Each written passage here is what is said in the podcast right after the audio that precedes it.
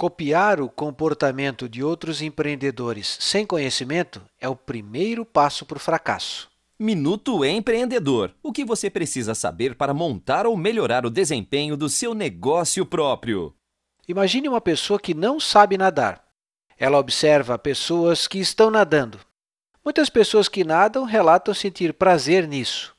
Nosso espectador, encantado, se percebe inserido e influenciado por um ambiente onde nadar é saudável física e mentalmente. Dessa forma, ele também sente o desejo de nadar.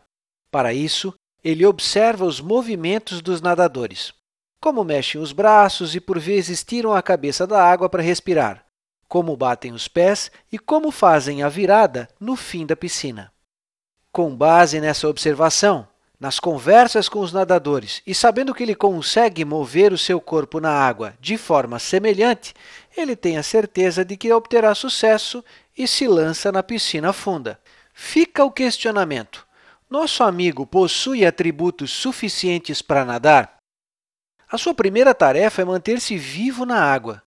Depois, precisa pôr em prática o que observou e se mover até a outra ponta da piscina. Ele precisa ainda tentar não beber água e ter forças físicas para cumprir a tarefa.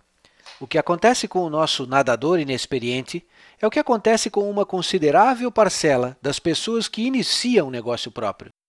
Observar que um empreendedor busca produtos, aplica um preço de venda, expõe na sua loja e tenta atrair clientes não é empreender.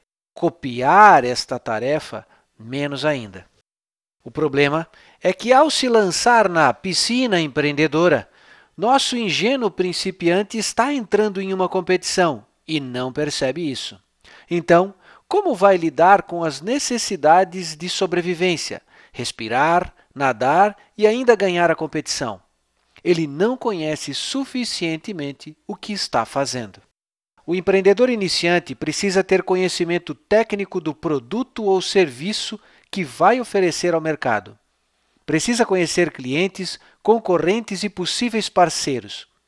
O empreendedor iniciante precisa dominar a gestão financeira, logística e de pessoas. É preciso fazer um bom planejamento antes de se jogar na piscina. Quer pular na piscina?